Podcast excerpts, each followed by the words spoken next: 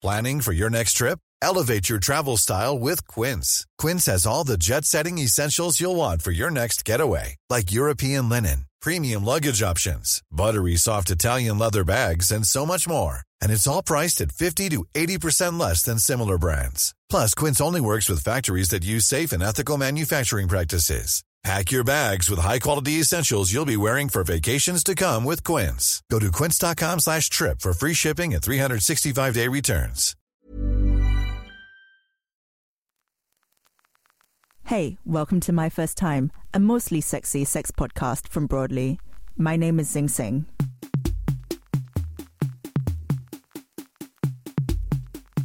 I invited her to go to a party in a country hotel with us where I knew that something debaucherous could definitely happen.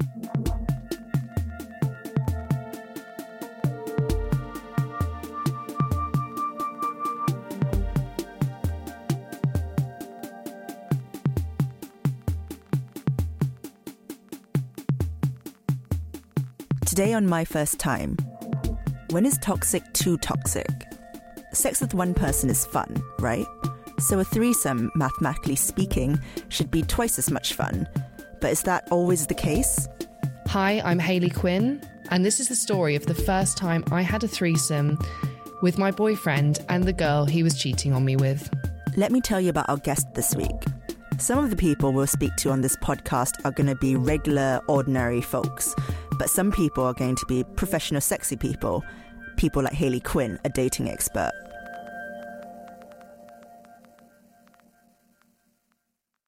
I actually call myself a feminist pickup artist because I began my career as a ghostwriter within the pickup artist community, which is an underground community where men teach other men how to seduce women.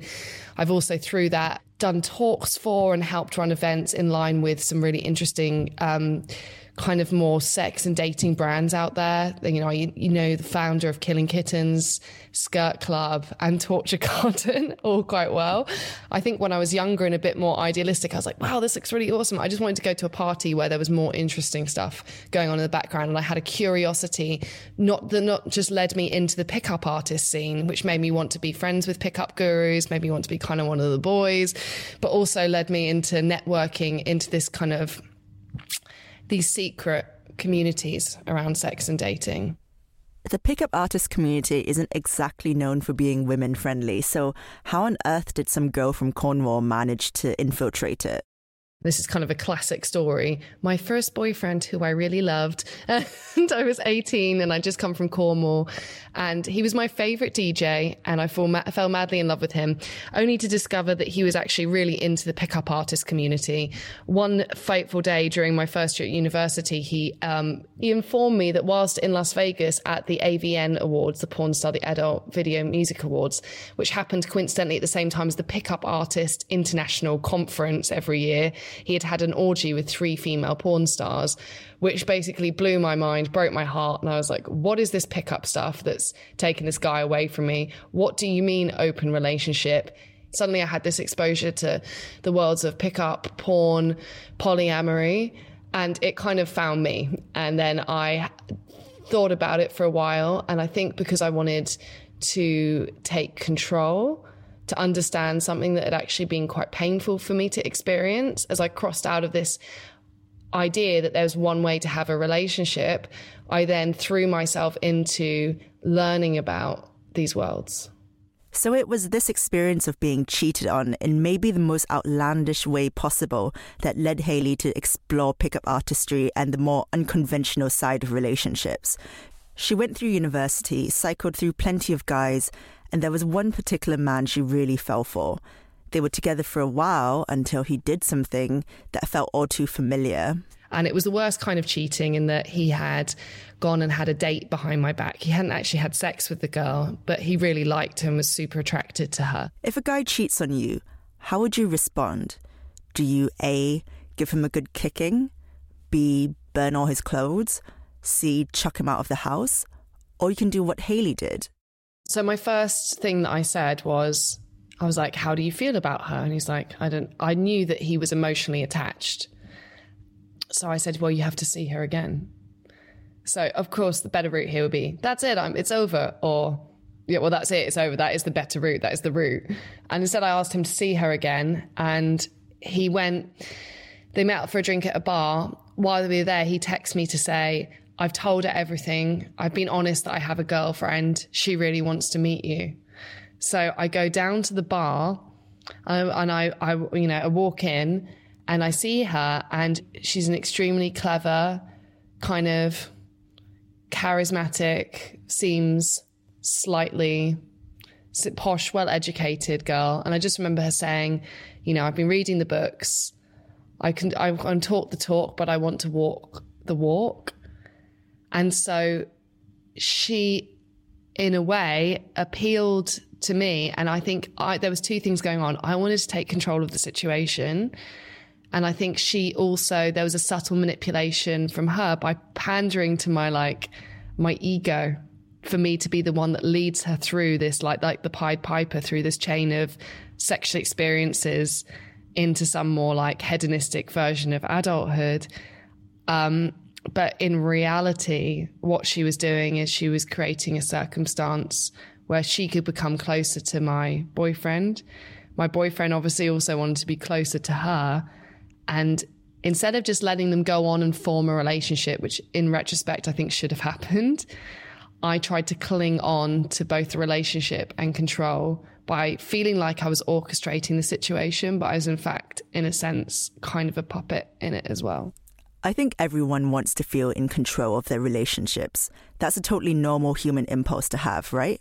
But not everyone would react to their boyfriend's new flame in the same way that Hayley did. I invited her um, to go to a party in a country hotel with us where I knew that something debaucherous could definitely happen. I don't think I was imagining this is going to be great. This is going to be really hot. I don't know if my brain even works in that way. I don't think I've ever seen someone and been like, wow, they're really hot. I'd like to have sex with them. It's more like, oh, this is really, this is really twisted and interesting. I love twisted and interesting too, but unfortunately, that doesn't get me into parties like the one that Hayley attends. So the party was a huge old country house down a like you know one of the ones you go to down a winding lane which is the old stately manor. And when we go in through the door everyone's wearing masks and we're greeted with champagne and oysters.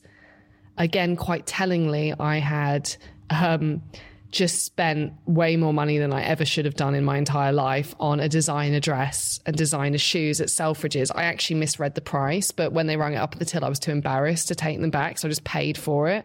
So I was in this like, don't know, some Dior dress and some shoes that I can't pronounce. I've literally only worn to that, fu- that fucking party.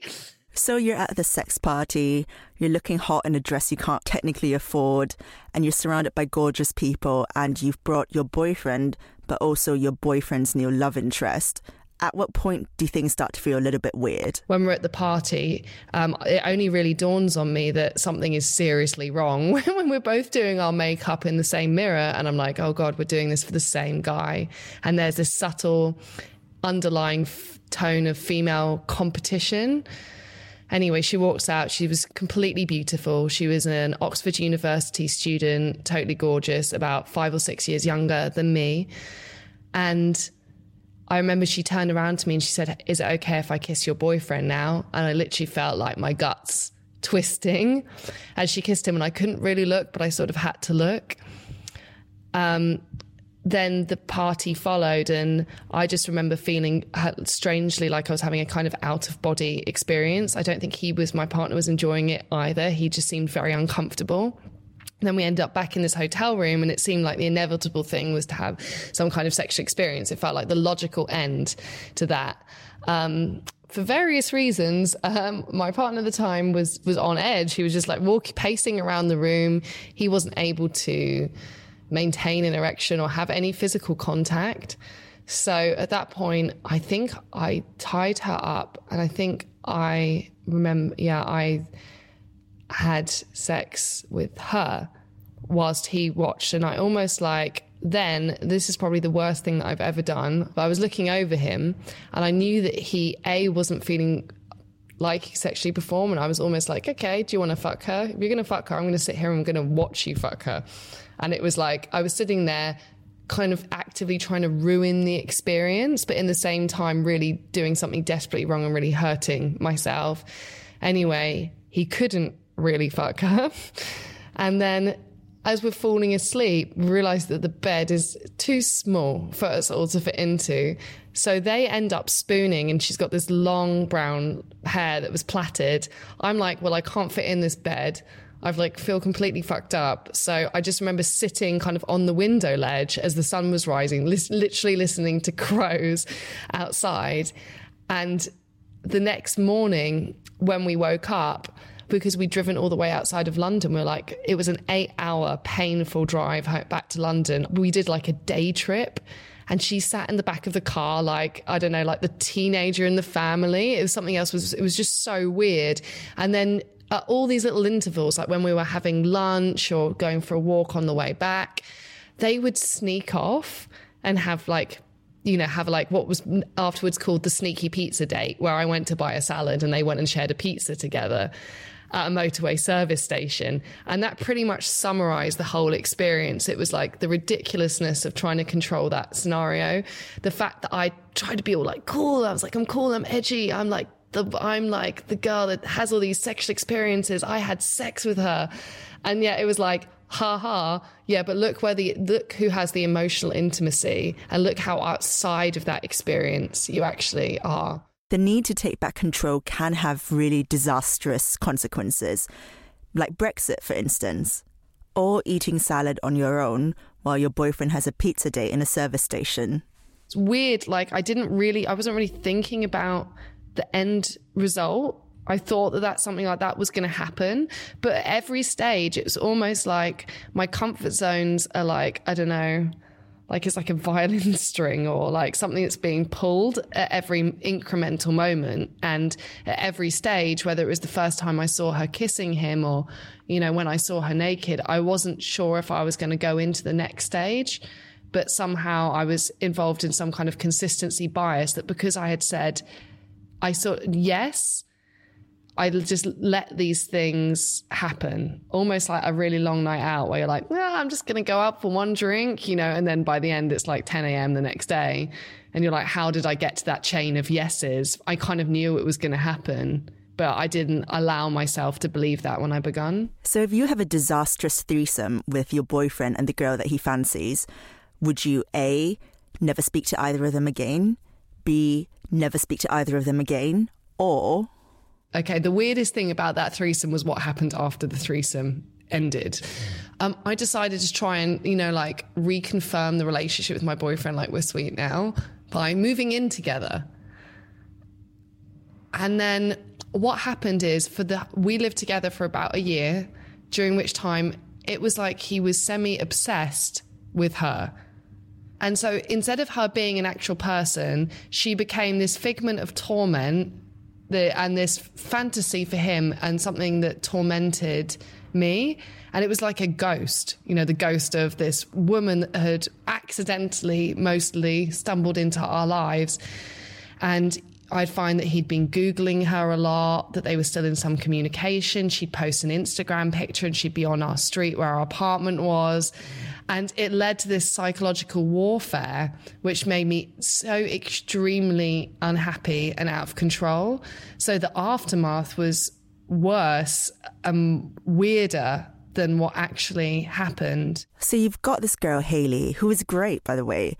She falls in love with the pickup artist community. She falls in love with a guy. He falls in love with someone else. They all have a very bad threesome together, and she stays with him for another year. And I think the only way that this weird and sick and twisted game would have ended is I actually found out I was pregnant by accident.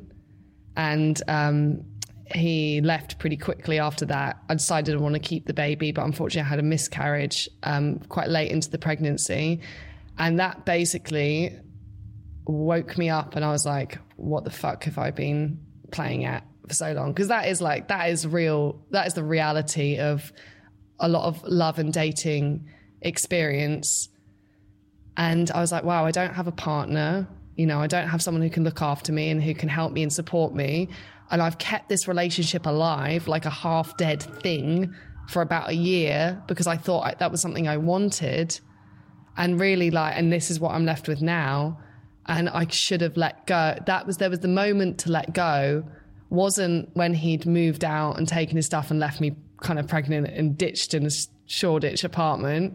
It was a year before when that whole game had started to be played. That's when stuff started to get unhealthy, and that's when I should have opted out. But in order to try and win back something that I thought I wanted that wasn't good for me at all, I began to play this game, and it was a really bad game.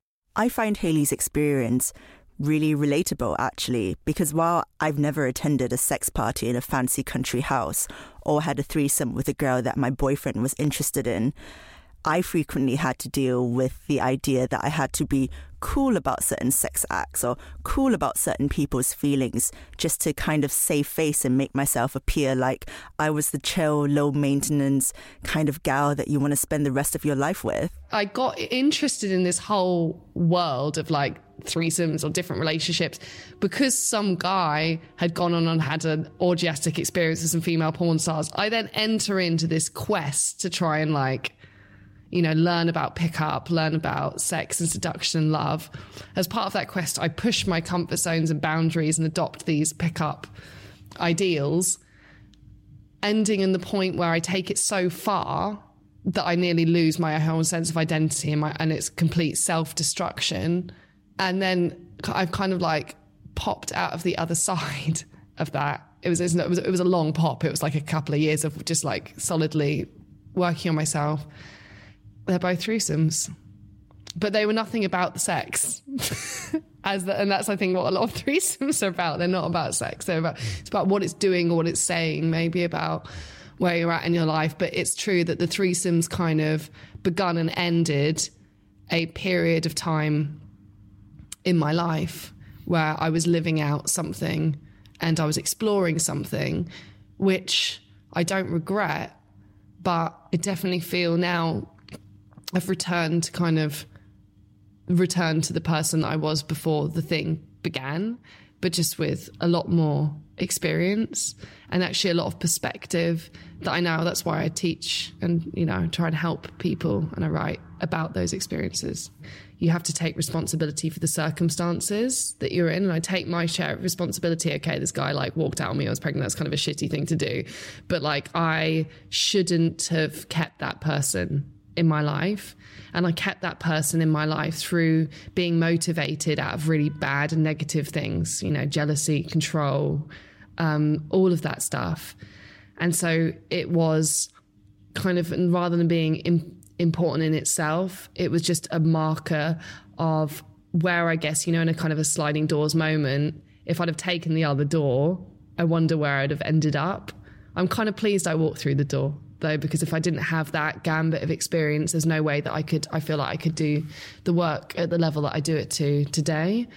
But I definitely would have been a very different person if I'd have just put his stuff in a bin liner and walked out. Hayley started out being impressed by her first boyfriend having foursomes with porn stars, and the journey since then has been long and painful, but also fun and exciting. So part of life's rich tapestry. So the girl that was 18 years old and had just found out that her boyfriend had had a foursome, what would she have said to the girl who, you know, half a decade later was orchestrating that kind of situation?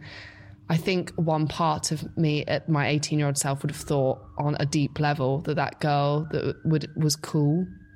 She was the girl that I wanted to be. I didn't want to be this shy, like dorky girl that like was constantly like no guys ever liked me and I just didn't know how to compete with these women who were all like sexy and awesome. And so I wanted to compete. I wanted to be the cool girl. I wanted to be so cool that I was I was like, I'm so cool. Like, look at me. Like all of the look at this. I'm hanging out with these pickup guys and I'm doing all this stuff. But that cool girl was just like just like a, a kind of a front on image. I actually I like I like Hayley Quinn at 18. She was all right.